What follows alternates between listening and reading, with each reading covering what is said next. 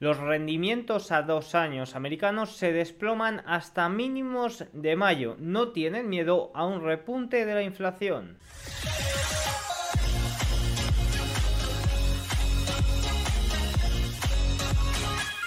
Muy buenas a todos y bienvenidos un día más al canal. Hoy es viernes 12 de enero de 2024 y en este momento son las 21.25 hora española, 15.25 horario ET. El día de hoy hemos conocido datos de IPC de China que siguen mostrando una clara deflación. También seguimos viendo un gran drenaje del repo inverso que sigue alimentando e impulsando a un S&P 500 que sí que es cierto que le sigue costando romper ese muro de opciones tan fuerte que tiene los 4.800 puntos. También hemos arrancado la temporada de resultados empresariales con los bancos, unos resultados espectaculares de JP Morgan y una clara debilidad en el resto de bancos que está provocando ligeras caídas en el sector. Por último, también tenemos que hablar de esos datos de IPP, de la inflación por el lado de la oferta y esa caída que se ha provocado tras conocerlos en los rendimientos americanos a dos años, los más influidos por los cambios de tipos de interés que no tienen miedo a un repunte de la inflación. Arrancamos comentando los datos de IPC en China. Los precios al consumidor cayeron un 0,3% interanual, marcando el tercer mes consecutivo en negativo, la racha más larga desde octubre de 2009. En China sigue habiendo un gran problema y es que los estímulos económicos, los estímulos monetarios que están tratando de agregar no se están trasladando al consumidor y eso es algo evidente. Fíjense como prácticamente desde mayo, abril, mayo, enero, febrero, marzo, abril, desde abril prácticamente no ha habido crecimiento interanual de los precios, mostrando la debilidad, la clara desaceleración económica de China. Repito, no hay que hablar de recesión en China, sí que hay que hablar de recesión en la parte inmobiliaria, pero eso está provocando un 20, un 23% del peso de la economía china es la parte inmobiliaria, si existe recesión ahí está provocando una gran desaceleración en el resto en la economía en general. Los precios de estas cifras fueron inferiores a las previsiones del mercado que esperaba una caída del 0,4% y se moderaron después de la disminución más pronunciada en tres años del 0,5% en noviembre los precios de los alimentos cayeron menos un 3,7% frente a la caída del 4,2% interanual de noviembre, ya que los precios del cerdo disminuyeron de una, a un ritmo más suave. Mientras tanto, la inflación no, alimentaria aumentó ligeramente al 0,5 frente al 0,4%, ya que los costos continuaron aumentando para ropa 1,4 frente a 1,3, la vivienda igual, la salud 1,4 frente a 1,3, educación 1,8 frente al 1,8 de crecimiento interanual en noviembre y el transporte disminuyó ligeramente menos 2,2 respecto a la caída del 2,4% en noviembre. Una de las señales más confiables de una recuperación duradera, en China será cuando el crecimiento de la oferta monetaria, especialmente el M1, aumente. Pero no ah, eh, sigue sin haber señales de eso todavía. Fíjense cómo tenemos en, en azul el M1, en eh, verde el eh, M2 y de momento siguen con una clara tendencia a la baja, especialmente el M1. El crecimiento del M2 fue del 9,7% en diciembre frente al 10% del mes anterior, mientras que el M1 se mantuvo estable en un anémico 1,3%. El financiamiento agregado continuó debilitándose de manera eh, tendencial. Bueno, al final la, la situación china es bastante clara, en este momento es bastante, bastante débil y los estímulos monetarios todavía no se están trasladando al consumidor y eso no, lo está, no se está viendo reflejado en eh, las en los datos económicos y en los datos de precios. También hay que comentar que quizás la sociedad china no es igual que la sociedad estadounidense o que la sociedad occidental, que está tan influida por el consumismo que a cualquier estímulo se, refleja de una, de una forma muy muy clara en, eh, los datos económicos. Y, al revés, en cuanto, eh, en cuanto los eh, eh, la, oferta monetaria se contrae en cuanto se trata de no estimular, de quitar estímulos a la economía, pues el consumidor occidental se sigue aferrando a esos, a ese consumismo, pues tirando de tarjetas de crédito, tirando de ahorros y demás, como hemos estado viendo con los excesos eh, de, por ejemplo, Estados Unidos. Por tanto, hay que quizás también hacer un ejercicio de ver a qué sociedad estamos tratando de llegar con esos estímulos y que quizás la sociedad china no es tan consumista como la sociedad estadounidense y no se traslada de una forma tan, tan rápida. Continuamos con Estados Unidos. Ayer conocimos el dato de inflación eh, por el lado del consumidor y vimos un dato del 3,4% desde el mínimo de 5 meses del 3,1%. Vimos un repunte en eh, la cifra interanual respecto al dato interanual que conocimos el mes pasado. Esto en un primer, en, en un primer momento podía ser eh, un poco de alarma. Ya comenté en el vídeo de ayer, incluso antes del cierre, de que eh, había mesas de, análisis, como por ejemplo VS, que decían que, que, los rendimientos finalmente iban a acabar a la baja porque los datos de inflación no iban a cambiar nada de la decisión que tenía tomada ya el FOM. Y es que si nos vamos a ver los datos de inflación del otro día, vemos como sobre todo lo que aumentó fue 0,3% la parte de la vivienda y la parte de los servicios, que es la parte de inflación más eh, pegajosa. Al final la última milla de inflación es lo que más va a costar, pero una de las patas más importantes y que realmente mueve los precios eh, por encima del 4 y por encima del 5%, que es la parte energética, pues estaba corrigiendo de una forma bastante, bastante eh, clara. Por tanto, sabiendo que el problema de los servicios y que el problema de la vivienda había repuntado ligeramente, pero era también debido al efecto base de la gran caída que hubo en diciembre y demás, pues los rendimientos no se asustaron demasiado. Fíjense que ayer los rendimientos a dos años corregían hasta pasaban del, 3, del 4,36% al 4,25%, diciéndonos que no había ningún problema aquí, que no estaban preocupados. De hecho, ya ayer hubo movimientos en las probabilidades de bajadas de tipos, eh, para marzo llegó a bajar al 60% cuando hubo el dato de IPC, pero ya al cierre se situaba en el 68%.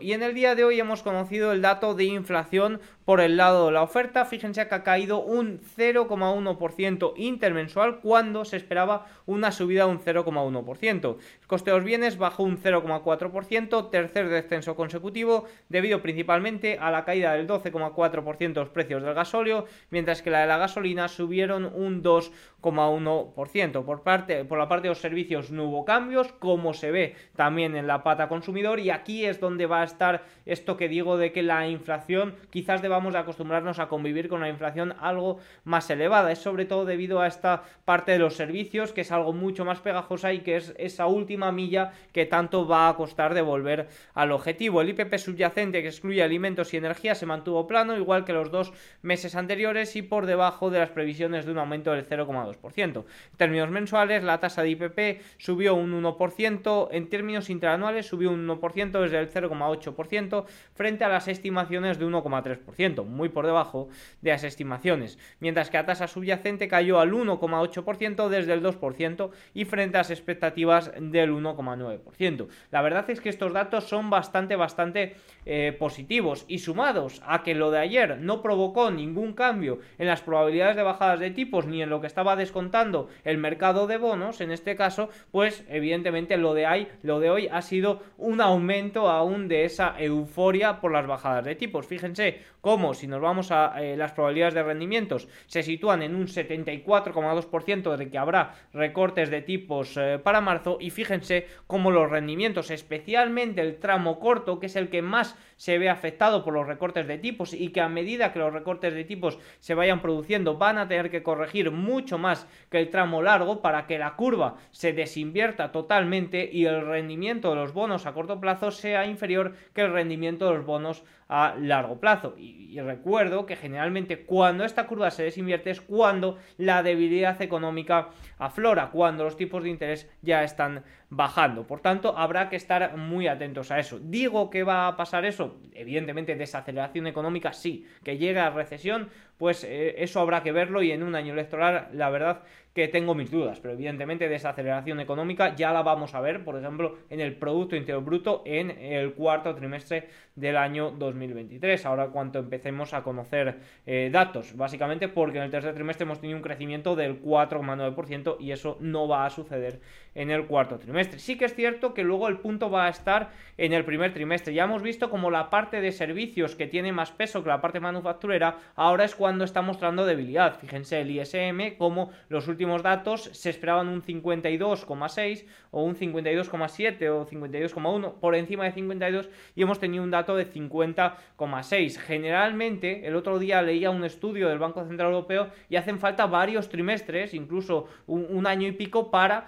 que los efectos de los aumentos de tipos de interés, de los cambios de políticas eh, monetarias, eh, generalmente se trasladen a eh, la parte de los servicios. A la parte manufacturera se traslada mucho más rápido, pero la parte de los servicios cuesta mucho más. También es cierto que la influencia es mucho menor, al igual que puede producir caídas mayores en la parte manufacturera, en la parte de los servicios cuesta mucho más. Por tanto, hay que estar atento a todo ello y vemos cómo el mercado, por lo menos el mercado de renta fija, sigue descontando que no le preocupa para nada estas cifras ligeramente superiores en la inflación del consumidor o datos ligeramente más calientes como también tuvimos en las nóminas, que no le preocupa que la debilidad es bastante evidente y se está descontando, parece que algo más de lo que está descontando ese soft landing, pero eh, de momento la euforia sigue siendo masiva, por tanto cualquier detalle que salga en dirección contraria, que apunte a una inflación más caliente de verdad certero puede provocar grandes cambios. Fíjense, los rendimientos a dos años no parecen muy preocupados por el repunte de la inflación,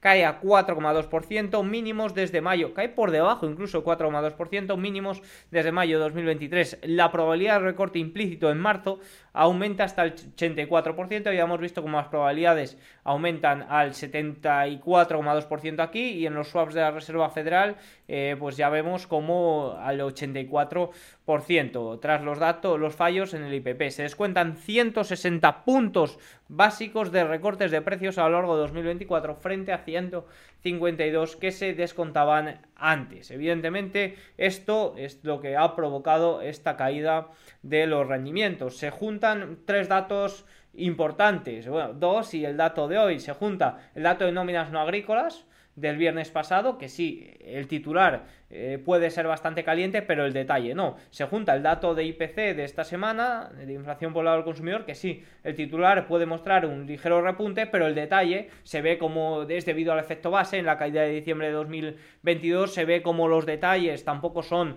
tan preocupantes eh, y se ve como el dato de IPP por el lado del productor en el día de hoy ha ido muy en la línea de desinflación. Por tanto, todo eso es lo que ayuda a esta caída de los rendimientos. Dicho esto, arrancan los resultados empresariales. JP Morgan ha generado en 2024 más beneficios anuales que cualquier otra empresa en la historia de la banca estadounidense,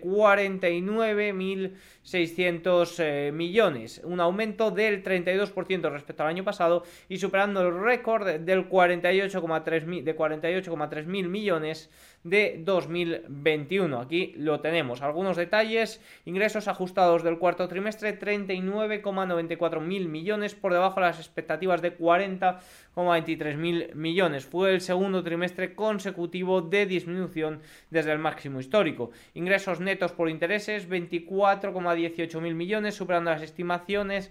El rendimiento netos activos fue del 2,81, ta, ta, ta.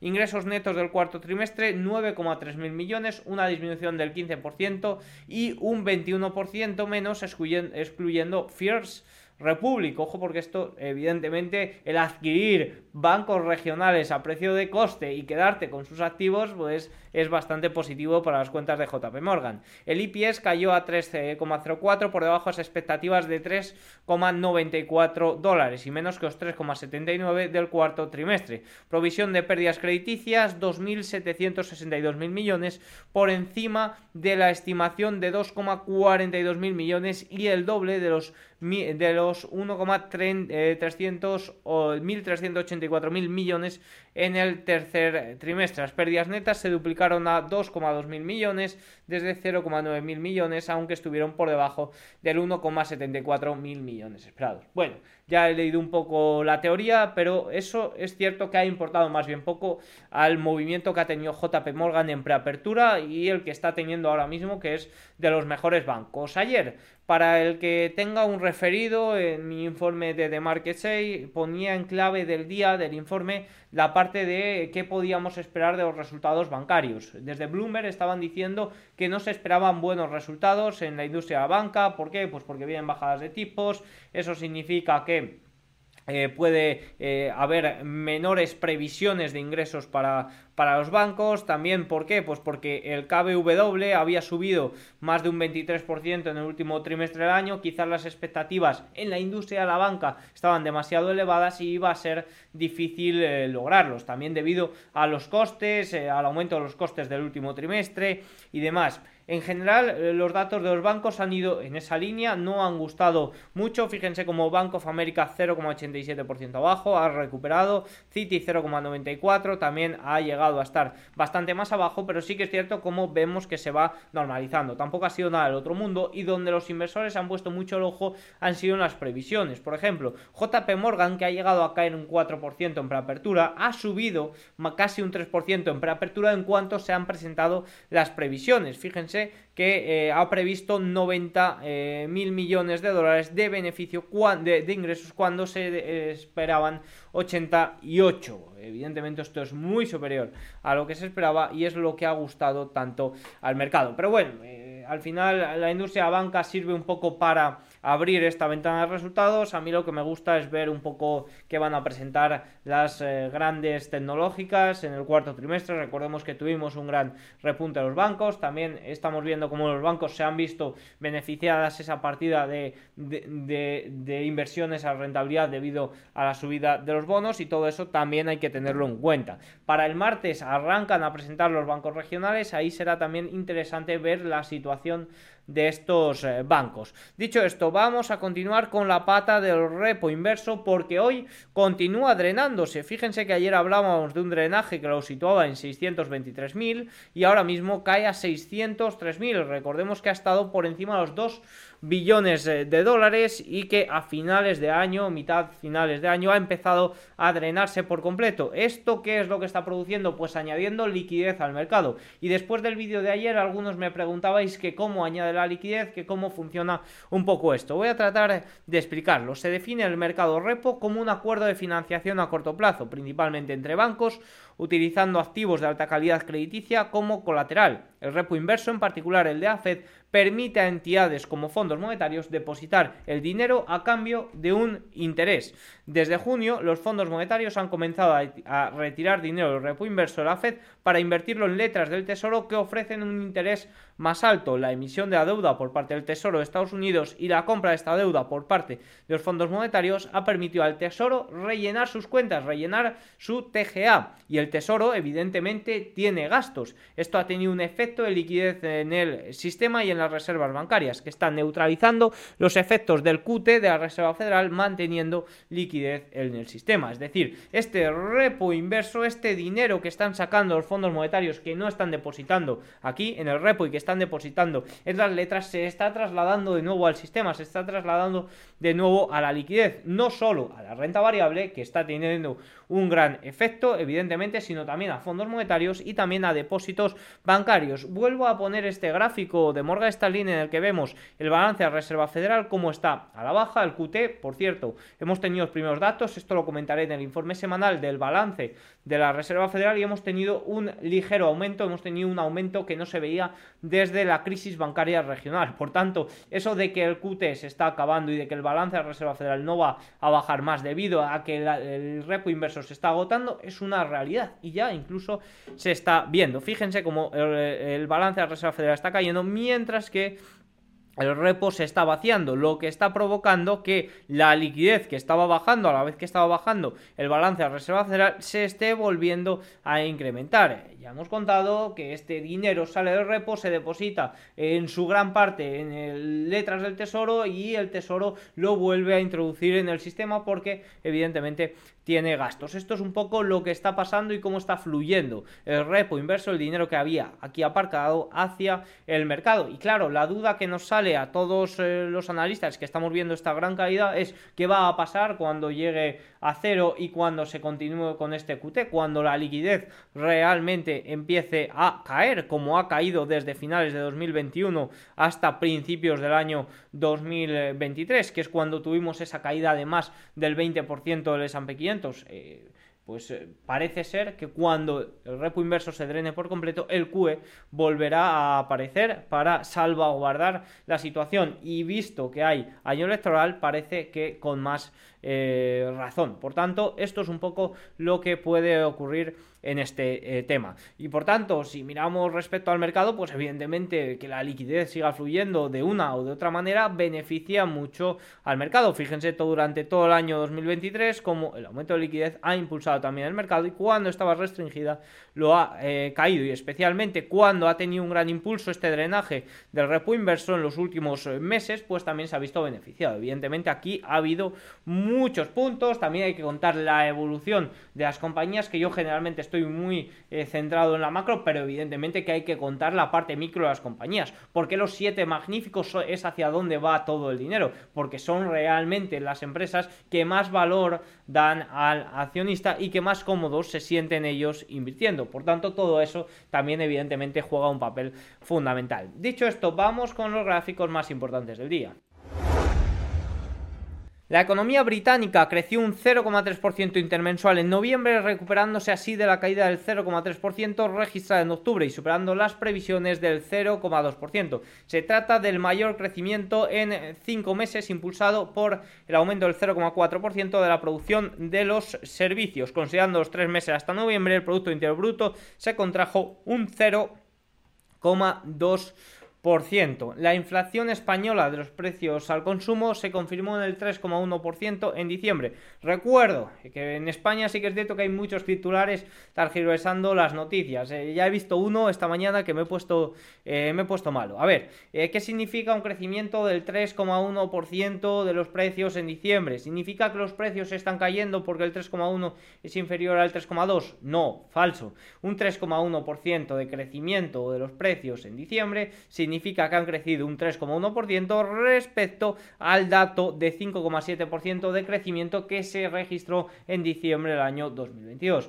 Por tanto, el 3,1% se trata, cuando se dice cae del 3,2% en, noviembre al 3,1% en diciembre, hablan de la tasa, que es la tasa la comparación con otra eh, cifra. La tasa, el 3,1%, no significa caídas de precios significa que la inflación crece a un ritmo inferior respecto al mismo mes del año anterior en diciembre que en noviembre. Muy importante. Bueno, al final ya sabíamos la previsión, simplemente era eh, confirmar la mayor moderación de la inflación. Se atribuyó principalmente a otro descenso de los precios de la vivienda y a una ralentización de los alimentos y bebidas no alcohólicas. Bueno, esto de ralentización de los precios de la vivienda en España no sé dónde eh, lo ven. Tendría que investigar bien este dato porque los precios de la vivienda ni mucho menos están eh, corrigiendo. Sí que es cierto bueno, quizás interanualmente sí que pueden estar por debajo, son los precios de los alquileres los que están en máximos históricos, pero tampoco, están muy cerquita de los datos de hace un año. La tasa de inflación subyacente que excluye los elementos volátiles como los alimentos y la energía también se confirmó el 3,8% en diciembre, la más baja desde marzo de 2022, por debajo del 4,5% de eh, noviembre. Fíjense cómo el efecto base evidentemente tiene un peso bastante bastante grande, fíjense en diciembre de 2022 cómo cae del 6,8 al 5,7 y aquí la subyacente pasa del 6,3 al 7%. Evidentemente el efecto base influye. ¿Por qué? Porque estamos midiendo un crecimiento con respecto a un crecimiento del año anterior respecto al anterior. Por tanto, esto es importante. Datos que estaba viendo, me ha salido una noticia de NHK Japón que dice que las exportaciones chinas a la Unión Europea y a Estados Unidos cayeron un 10,2% y un 13,1% respectivamente, mientras que las exportaciones Rusia aumentaron un 46,9%. Hay que tener en cuenta una cosa cuando hablamos de exportaciones a Estados Unidos, y es que China las está derivando por otros países del sudeste asiático como puede ser eh, Camboya, Tailandia y Vietnam. Fíjense aquí cómo están aumentando considerablemente y esto es algo que hay que tener en cuenta cuando hablamos de exportaciones de China a Estados Unidos porque a finales del año 2023 se hizo famoso un gráfico que decía que habían aumentado más las exportaciones de México a Estados Unidos que de eh, China a Estados Unidos. Y bueno, pues eh, Daily Shot nos mostró muy claramente cómo cuidado porque exportaciones por parte de China se estaban llevando a cabo por otros países del sudeste asiático. Por último, vamos a ver el cierre de sesión. Eurostock 600 cierra al alza, ya vimos como ayer cerraba a la baja tras ese dato de IPC estadounidense que finalmente recuperó a Wall Street, pero que Europa, como cierra antes, pues lo dejó a la baja. Evidentemente eso ha producido un sesgo al alza en Europa desde primera hora que así ha sido compensado. Eurostock 600 0,84, Eurostock 50 el futuro 0,36%, DAX alemán 0,95% arriba y vemos como en general todo todos los índices europeos están haciendo una consolidación bastante, bastante clara. Por tanto, estos niveles eh, serían niveles a mirar en casos de roturas y del típico patrón de pauta plana, que a mí me gusta mucho operar, de fortaleza. CAC francés 1,05 arriba, IBEX 35 0,9% después de otro día en el que Grifols caía 10% abajo y fíjense que ha llegado a situarse prácticamente en los mínimos. No tocaría Grifols ni con un palo. Recuerdo que Gotham suele caracterizarse por atacar en varios rounds, puede hacer eh, nuevos informes y también recuerdo que la CNMV ha citado a Grifols para que aclare algunas dudas que todavía eh, no ha hecho. Le da 10 días. Los inversores vemos cómo siguen bastante nerviosos y por tanto viendo la caída de estos días deberíamos preguntarnos ¿y esta subida se debió a entradas o a qué se debió? Esta subida estoy prácticamente seguro que se debió a ese cierre de cortos que vimos en Gotham. Em, ético, no ético, el ponerse corto y luego hacer un informe, bueno, pues eh, ya lo he comentado en varias ocasiones. Creo que el trabajo de Gotham, siempre y cuando sea lícito y de este tipo de research bajistas, siempre y cuando sea lícito, que no haya conflicto de intereses, pues sirven mucho para eh, ver entramados de la empresa. Siempre digo lo mismo, cuando quebró GoWest en el año 2014, no lo quebró, no hizo perder dinero a sus accionistas, Gotham descubriendo el fraude, sino que fue el propio CEO con sus malas prácticas el que descubrió realmente el fraude. Dicho esto, continuamos con los índices europeos, Reino Unido 0,48 arriba, Italia 0,64, Suiza 0,42, Países Bajos 0,59% arriba. El rendimiento de los bonos alemanes corrige en el día de hoy, ya veíamos como durante toda la semana estaba yendo al alza, mientras que los índices se mantenían un poco planos, incluso con movimientos al alza. Ayer ya vimos cómo corregían y en el día de hoy pues está teniendo el comportamiento ideal que es corrección de los bonos y subidas de la renta variable. El rendimiento de Japón también corrige después de que los salarios reales se desplomaran durante la semana y se eliminaran por completo las probabilidades de subidas de tipos. El Hansen 0,35 a la baja, sigue sin mostrar días positivos, se apoya en antiguos soportes. Nikkei japonés 1,5% al alza, un gran movimiento después de esto que he comentado los salarios. Nifty indio 1,14 también arriba, gran, gran movimiento. Dicho esto, y a falta de 7 minutos para el cierre de Wall Street, el Dow Jones se encuentra bajista 0,32%. Si nos vamos a ver por sectores, vemos como la energía está teniendo un mejor rendimiento, todo el ruido alrededor del Mar Rojo le está beneficiando, consumo cíclico, salud y financiero, lo que está perjudicando. Eso está haciendo que el Dow Jones, pese a que la energía suba, se encuentre en negativo. S&P 500 positivo en este momento 0,06, equiponderado 0,2%, Nasdaq prácticamente plano ahora mismo y el Russell 2000 que ha abierto con un gap al alza se encuentra 0,25 abajo en este momento. Los market leaders, fíjense como Tesla sigue muy afectado después de nuevas rebajas de precio en China China y después de, la para, de que se vea obligado a parar la fabricación en alguna de sus eh, fábricas debido a todo el conflicto del eh, Mar Rojo. Apple positivo 0,09, Microsoft máximos, eh, máximos históricos 0,94%, que sí, que ya sé que no son exactamente máximos históricos, pero bueno, puede cerrar en su nivel más alto jamás visto. Nvidia 0,28 abajo, ligeramente abajo, Amazon más de lo mismo después de situarse en máximo de 52 semanas. Ayer Google 0,38 y Meta está yendo como un cohete rompiendo niveles importantes y también en máximos de 52 semanas y muy cerquita de máximos históricos. Dicho esto, si nos vamos a los rendimientos a 10 años, pues estamos viendo correcciones, cae de nuevo por debajo del 4%. Sí que es cierto que el tramo largo se ha visto menos beneficiado por esta caída de o por estos datos de inflación, tanto del consumidor como del productor, que no meten miedo sobre un repunte de la inflación y que no hacen cambiar nada al FOM. Por tanto, se descuenta con mucha fuerza bajadas de tipos en marzo, que beneficia especialmente al tramo corto. El VIX al alza, 12,6%, ligeramente. West Texas eh, sube se ha, ha, llegado a subir a los 73, fíjense que ha llegado a subir incluso a los 75 dólares con todo este conflicto del Mar Rojo, pero de momento se mantiene a la baja. El oro en el día de hoy 0,88% aprovechando esa debilidad del dólar y de los rendimientos reales. Y el Bitcoin corrige un 5,53%. En el Bitcoin se está viendo un claro buy de news, eh, o sea, buy de rumor, buy, eh, comprar el rumor, vender la noticia. Especialmente se está viendo con el par Ethereum Bitcoin. Fíjense que está subiendo un 3% el día de hoy, que acumula casi un 20% desde la publicación del ETF. ¿Por qué? Pues porque se está descontando, se está esperando que los ETFs de Ethereum sean los próximos y en Bitcoin pues todo el FOMO, todo el hype debido a eh, la aprobación de los ETFs pues está viniendo abajo. En teoría, según Bloomberg, se están eh, registrando buenas cifras en los primeros días del ETF de, Bitcoin. Sí que es cierto que el responsable senior de ETFs de Bloomberg lo ha presentado con, con un Excel en Twitter. Me parece una forma cutre de narices de mostrar este tipo de datos, pero bueno, nos dicen desde Bloomberg que la cosa hasta está yendo bastante bien, incluso que es uno de los ETFs eh, de, primer día eh, históricos, con mayores volumen y con mayores entradas y demás. Estoy esperando a ver si veo algún chart, algún gráfico realmente interesante. Continuamos con el TLT que en el día de hoy corrige ligeramente 0,18, 0,2%, de nuevo en media de 200 sesiones. Vemos como el tramo largo a 30 años 0,55 arriba, a 20 años 0,07. De hecho, la curva de rendimiento 2 años, 30 años en el día de hoy se ha desinvertido, ha pasado a nivel positivo debido a este movimiento. Fíjense cómo el, en este momento 4,15% el rendimiento a dos años, 4,19 a 30 años. Vemos cómo se ha desinvertido y ahora mismo se paga menor el cupón a dos años que el de 30 años.